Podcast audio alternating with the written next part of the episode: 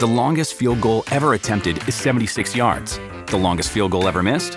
Also 76 yards. Why bring this up? Because knowing your limits matters, both when you're kicking a field goal and when you gamble. Betting more than you're comfortable with is like trying a 70 yard field goal, it probably won't go well. So set a limit when you gamble and stick to it. Want more helpful tips like this? Go to keepitfunohio.com for games, quizzes, and lots of ways to keep your gambling from getting out of hand.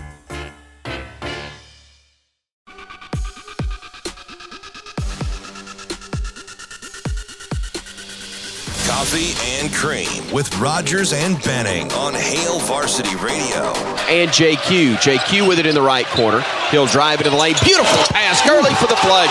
Mitchell trying to back McInnis in. Shot clock's at five. Pick and roll. Black to Mitchell. Pinions open in the corner. Three ball good.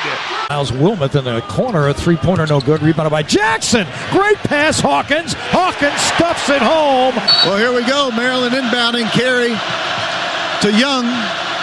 And a tip away, but it's picked up by Young. He'll have a three at the horn. He missed it.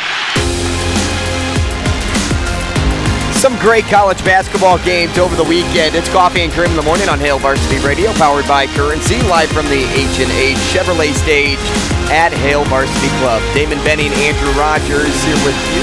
Welcoming in now, Kerry Miller, college basketball columnist at Bleacher Report. Kerry, good morning. Hey, good morning. How's it going? Good, Kerry. How are you? I'm doing doing quite well. Just working on uh, yet another bracket projection that time of year. Hey, you know what? It- we'll stay right there. Best wishes. We will stay right there because it seems like there's a lot of inconsistency when it comes to uh, a lot of the top teams in college basketball. How much have you struggled throughout the year to try to figure out where you would lay these teams come March? I mean, nobody's good, right? Alabama's won their last eight games by a combined 167 points. Like they look like the best team right now. I don't trust Alabama in the tournament. I, mean, I was probably going to say Houston to win it all, and then they lost a home game to Temple yesterday. Like it's a, it's a mess. Uh, you, just trying to come up with anybody who deserves to be a one seed, let alone anyone that you trust to to make it to the Sweet 16. Kerry, uh, so I guess since everybody in the top 25 enjoys losing, you know, weekend after weekend, it's hard to get a litmus test. But let me go to the Pac 12 because the Big 12 is easy. We'll get to that here in a second because everybody thinks that conference is good. But you're watching UCLA and Arizona. At what at what point do you look at UCLA and think they should be better, or do you just like Arizona that much? I mean, that game was just ugly. Like It was a I mess. I know that they both have good. UCLA has definitely improved on defense, like by leaps and bounds from where they were. Certainly before uh, Mick Cronin got there. I mean, they were god awful before that. But uh, watching that game and then watching Michigan State Indiana yesterday felt like completely different sports. I I don't know. Maybe it was just an off shooting night for both the Bruins and the Wildcats, but they're both on the two seed line right now, and again, teams that I don't trust to make the Sweet 16. Add to that, how about KU's loss to TCU, the worst home loss in two years for that KU squad? They lose to K State the game before, and now you have a stretch of Baylor, Kentucky, K State, Iowa State, and Texas on deck for KU. Uh, you start the year, what was it, 16 and 0, and now you're on a, a, a two loss streak you're facing off against a lot of these teams in either the Big 12 or now the SEC uh, in regards to Kentucky.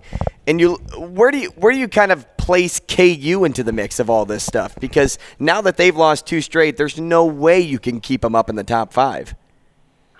Yeah, I mean they lost uh, lost those two games to Kansas State, TCU. No bad losses whatsoever. They still have they're tied with Purdue for the most quadrant one wins um, in the country, at least as of yesterday. I haven't looked this morning, but if you take out the recency bias, like they have the most quality wins, I still have them at number four overall. Completely agree. In part because, I mean, are you putting UCLA or Arizona up there? Are you putting Texas ahead of Kansas right now? Like, I, there's just nobody really that deserving, even though it feels like Kansas shouldn't be up there. Um, but I, I'm not surprised that they're going through a little something here. They have one of the shortest rotations in the country, and they played the one of the toughest non-conference schedules before one of the toughest conference schedules. Like they, I, I don't think they appreciated how exhausted they were, they were going to get at this point in the season. I mean, it feels like Grady Dick is really hitting that proverbial freshman wall lately, and Jalen Wilson can't beat these Big 12 teams by himself.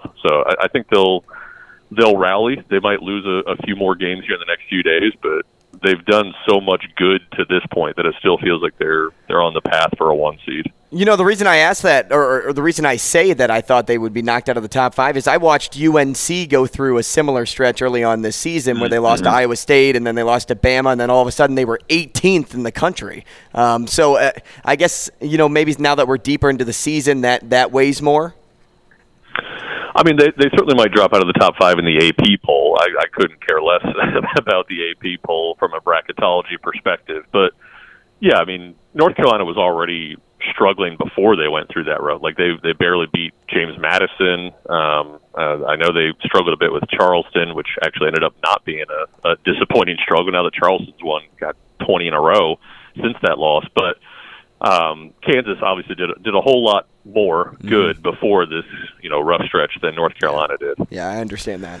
Kerry, let me ask you something because you mentioned Indiana, and I was tell in the first segment I was telling Andrew when they're going and Schifino is playing well. I know they're not going to get X back for a while, but let me let me ask it to you a different way.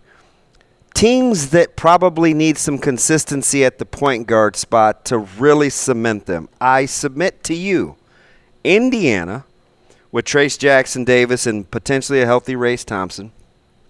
UConn, who's been shaky at the point guard spot, and Kansas.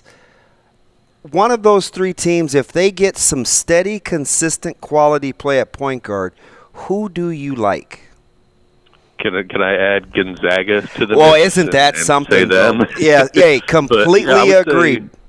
But I, I think Gonzaga's. But I, I think Gonzaga's one of the top teams in the country still.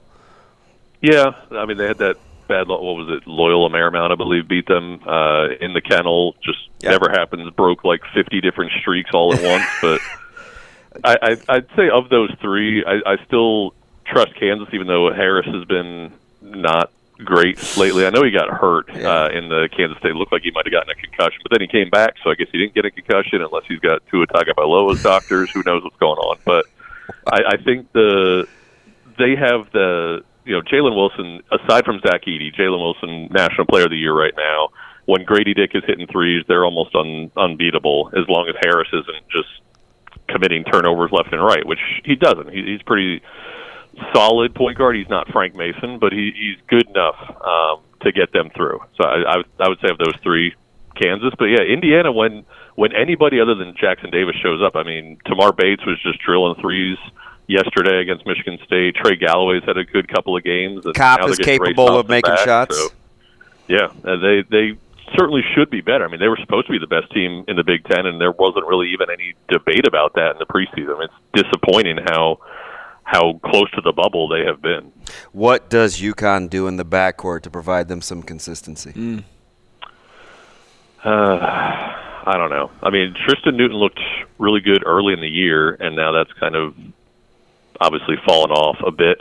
Um, really, they need Sanogo to just be that guy, right? Trayce Jackson Davis, Drew Timme, the, Jalen Wilson, these big men, they'll just take over when it needs to happen. And we haven't really seen that from Sanogo. Like, he had some great statistical games early in the year, but now that they've been struggling, he's kind of going like, you know, 10, 6, and 2 on a regular basis. And he needs to be that dude for them um, until the guards can, you know, figure it out and, and help them out. But I, I think the the allure of Connecticut earlier on was that they had nine guys, any of them could dominate, and it it makes it feel like they're more, you know, averse to a, a bad stretch like they've gone through, but they haven't had those nine guys really stepping up for them anymore.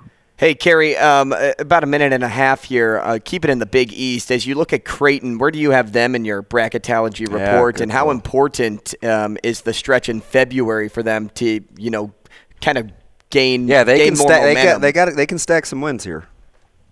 Yeah, they're they're definitely the toughest team right now, right? I think they're 20th in the net. Uh, the the quality metrics, you know, KenPom and whatnot, they're on average around 15th. So, you know, the the predictive metrics say this is a Sweet 16 caliber team. The resume says this team might not belong in the field. I have them as a 10 seed right now, uh, and I'm not even you know really taking into account the that Ryan Kalkbrenner was out for three of those games that they lost uh, during that six game losing streak. I, I, that's certainly important. I think that's something the committee will discuss, but I think basically every team has some sort of injury that they have to discuss by that point. So I, I kind of just ignore it for now and just look at the numbers, and I think they're okay. I think they should get in if they can, you know, live up to their predictive metrics the rest of the way. Kerry, real quick with St. John, Xavier, Georgetown, and Nova, two home games in that. Four and zero gets four and zero. You feel a lot better about the prowess meeting the expectations. Yeah, I mean, you almost have to win those four games. Yep. I, I think they have four games left against the other definite tournament teams uh, in the conference, and if they, even if they were to go zero and four in those games, as long as they take care of business in the other eight against the bottom half of the league, I think they get in.